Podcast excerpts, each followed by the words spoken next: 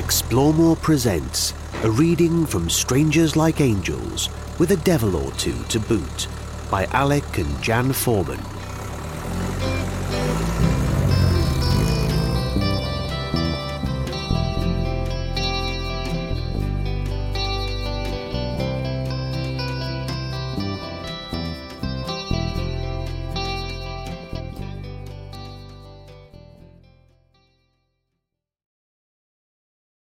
Chapter 39 Avalanche to Crocodiles, 28th of December 1977 to the 2nd of January 1978, Nepal.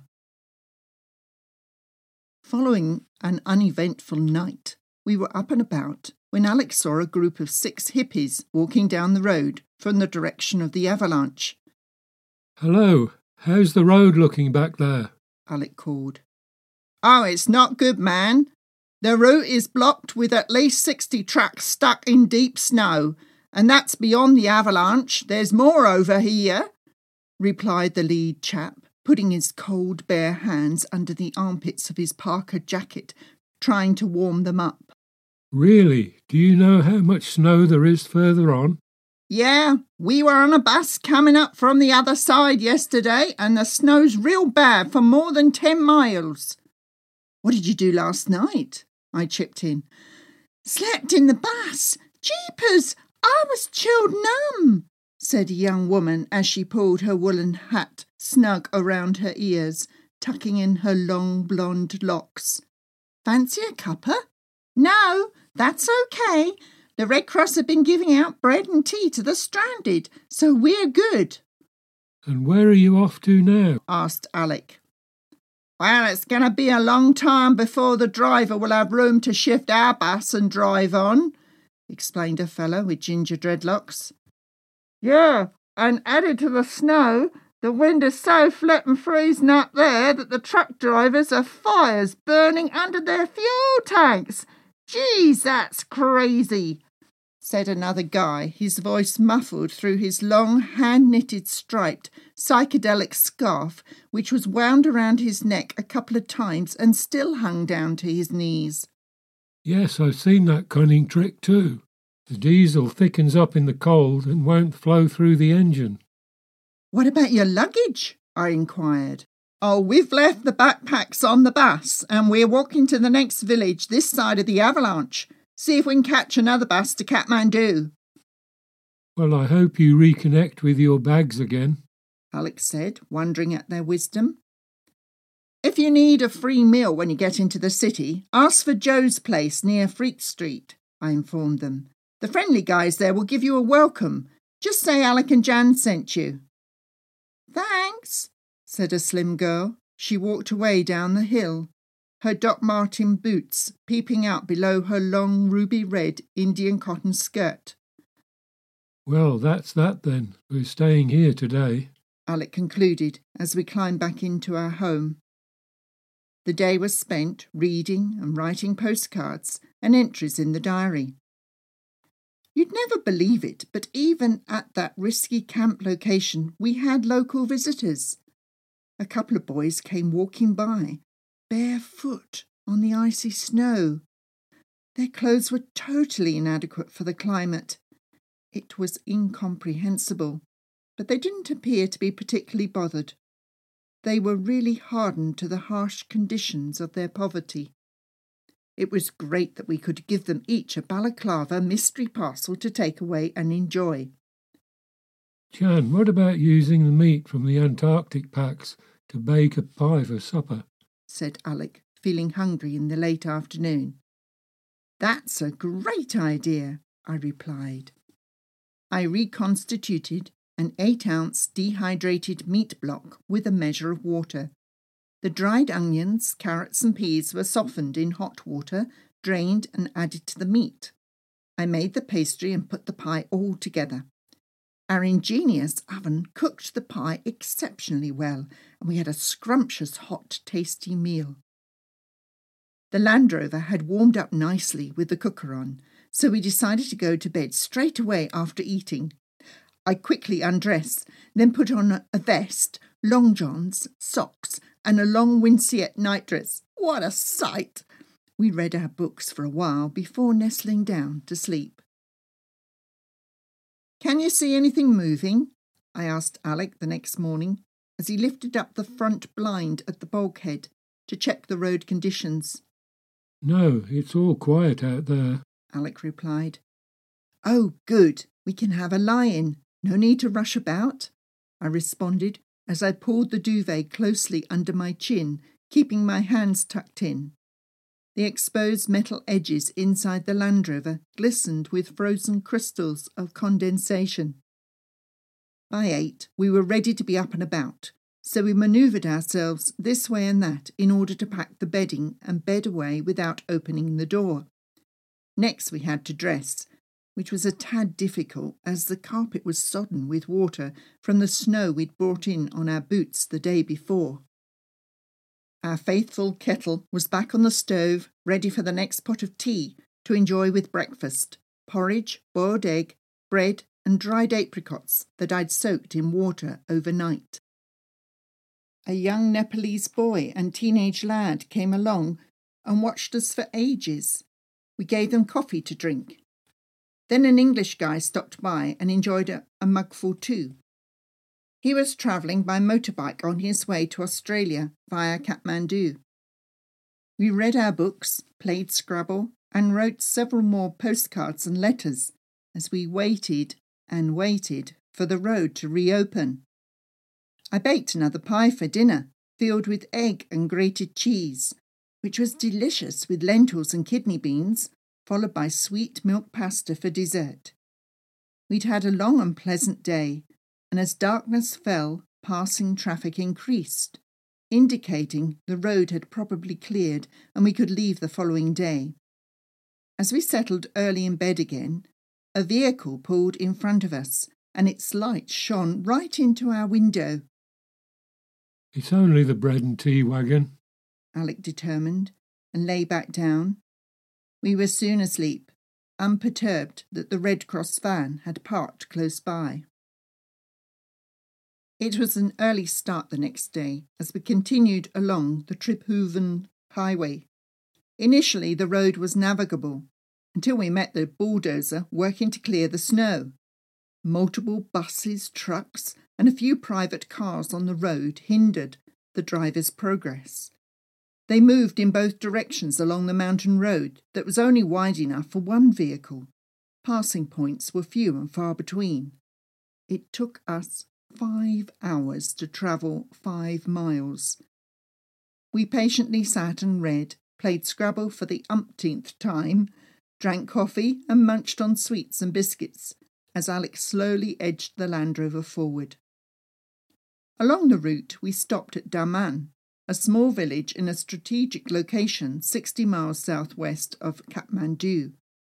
At over 7,611 feet, it commanded a majestic panoramic view across the Himalayas, from Dhaulagiri in the west across to Mount Everest in the east. The clear blue, cloudless sky afforded us a stunning scene to photograph as we stood at the top of the viewing tower. Afterwards, we drove on, going down and down along the switchback road, leaving the snow far behind. Finally, we reached the bottom of the pass and headed for Hetauda, a busy town in the lowlands, to search for bread. It was late in the day, so there was little about. What we did buy was costly and tasted fausty. We then drove west along a dirt road under reconstruction until we found a suitable place to park for the night. The next morning, New Year's Eve, there was no water to wash the dishes or ourselves, as the tank was empty. Fortunately, there was just enough for tea. A group of locals hung around watching us pack up. We were soon on our way, enjoying the scenery of lush green vegetation and delightful thatched houses. The road was rough and frequently corrugated, like we'd experienced in Africa, so we were jostled about in our seats. There were huge teams of men labouring on the new road as we drove along trying to find the turn to Chitwan National Park. The uneven, muddy track was slick and slippery, and at one point the Land Rover had to ford the river. Near to the outskirts of the park, there were several simple village houses with many people and domestic animals about. The forest became denser the further we drove into the park. It was possible to stay at the Elephant Camp Hotel, but pricey, so we continued on to the riverbank, where pleasingly we could park for free. A number of overlanders were already there with their Land Rovers. Two Australians and an Irish fella who worked for Tearfund in Bangladesh had ridden in on their bicycles. I found out that my teenage heartthrob, Cliff Richard, had staged concerts in Britain to raise funds for that aid organisation. After lunch, we took a late afternoon stroll down to the river, where we sat on a fallen tree trunk. Either side of us, tall elephant grass swayed in the breeze, framed by the dense green forest and the snow peaked Himalayas away in the distance. A variety of birds flitted around, and we saw several stunning kingfishers adorned with turquoise brown and white feathers. Many working elephants waded across the river, guided by their trainers as they carried small logs in their trunks. We relaxed and enjoyed the warmth of the jungle and listened to the orchestra of chirping crickets, croaking frogs, crackling of foraging in the forest, and the trumpeting of elephants as we bathed in the amber sunset and bade farewell to 1977. On New Year's Day, we were up by seven to go on an elephant safari. We needn't have begun so early, as everyone else was laid back and in no rush to get the activity underway. So Alec and I chilled and watched the baby elephants chomping their breakfast, freshly gathered grass and leaves. At half past ten, we were introduced to our elephant, which knelt down so we could climb onto its back. We sat on a big sack cushion stuffed with straw and strapped securely onto the elephant's back. The driver sat just behind its huge ears on a piece of hessian and gave directions with his feet. He had remarkable control of the enormous creature, which appeared quite gentle and graceful. Initially, it was a comfortable, stable ride until we went down the river bank. Then it felt strange and unsteady as we were tipped this way and that. The elephant strode across the river and up the other side to follow a narrow track. It swished by the elephant grass, which was so tall we could only just see above it. Startled birds flew out as we rustled on by. Going into the jungle, the elephant ploughed through the undergrowth between the trees. If a branch was blocking the way, the driver hacked it off with his machete, and the elephant pawed it down with his trunk and trod it underfoot. For over an hour we trudged along under the shady green canopy of leaves. Monkeys swung from branch to branch, chattering with excitement. As for big game, well, we did spy a pair of rhinoceros. The next day, after the morning mist had burned off, we ventured out on a crocodile hunt with five other overlanders. As the bottom of the large canoe was awash, Alec removed the vinyl upholstered base of the front seats from our Land Rover for the two of us to sit upon. We travelled along the river for ninety minutes at a gentle pace, grateful for the skill of the oarsman. The journey took us past the elephant grass and into the heart of the forest. The air was hot and humid and hummed with the sound of flying insects. The oarsman guided the canoe along a murky inlet stream and then he stopped and directed us to step out onto the soft, muddy bank and continue along on foot for a couple of miles. With seven of us walking along, trying to tread lightly and talk in whispers, the shy crocodiles kept themselves hidden. Alec did see one slip into the water, but I just saw the wash. A vulnerable baby deer drank water from the edge of the riverbank. I felt constantly nervy as we took the long and strenuous walk back along the banks to the canoe. Unfortunately, our return ride to the camp was short lived. The canoe barely moved as the oarsman paddled against the current with the weight of seven passengers, so everyone got out again to walk all the way back to camp. We were partly on the shoreline, fighting our way through the tall, scratchy grass and occasionally wading through the water on the sandy riverbed. As Alec and I were keen to leave the national park that afternoon, we forged ahead of the group to where the Land Rover was parked. Unfortunately, it was across on the other side of the river. We waded for most of the way until a boy in a canoe turned up and gave us a ride across the deeper middle section to the far shore. It was mid afternoon by the time we'd had lunch and packed our stuff away, and the big canoe arrived. Alec paid the man, retrieved our damp seats to refit into the Land Rover. We drove back along the park track, forded the river, and continued to the main dirt road. At Narayanghat, we took the ferry, which was a wooden platform rigged across two boats. Having crossed the main river, we were thankful to be driving along a smooth tarmac road for the hundred miles to reach the Nepal Indian border. Total distance driven 30,780 miles.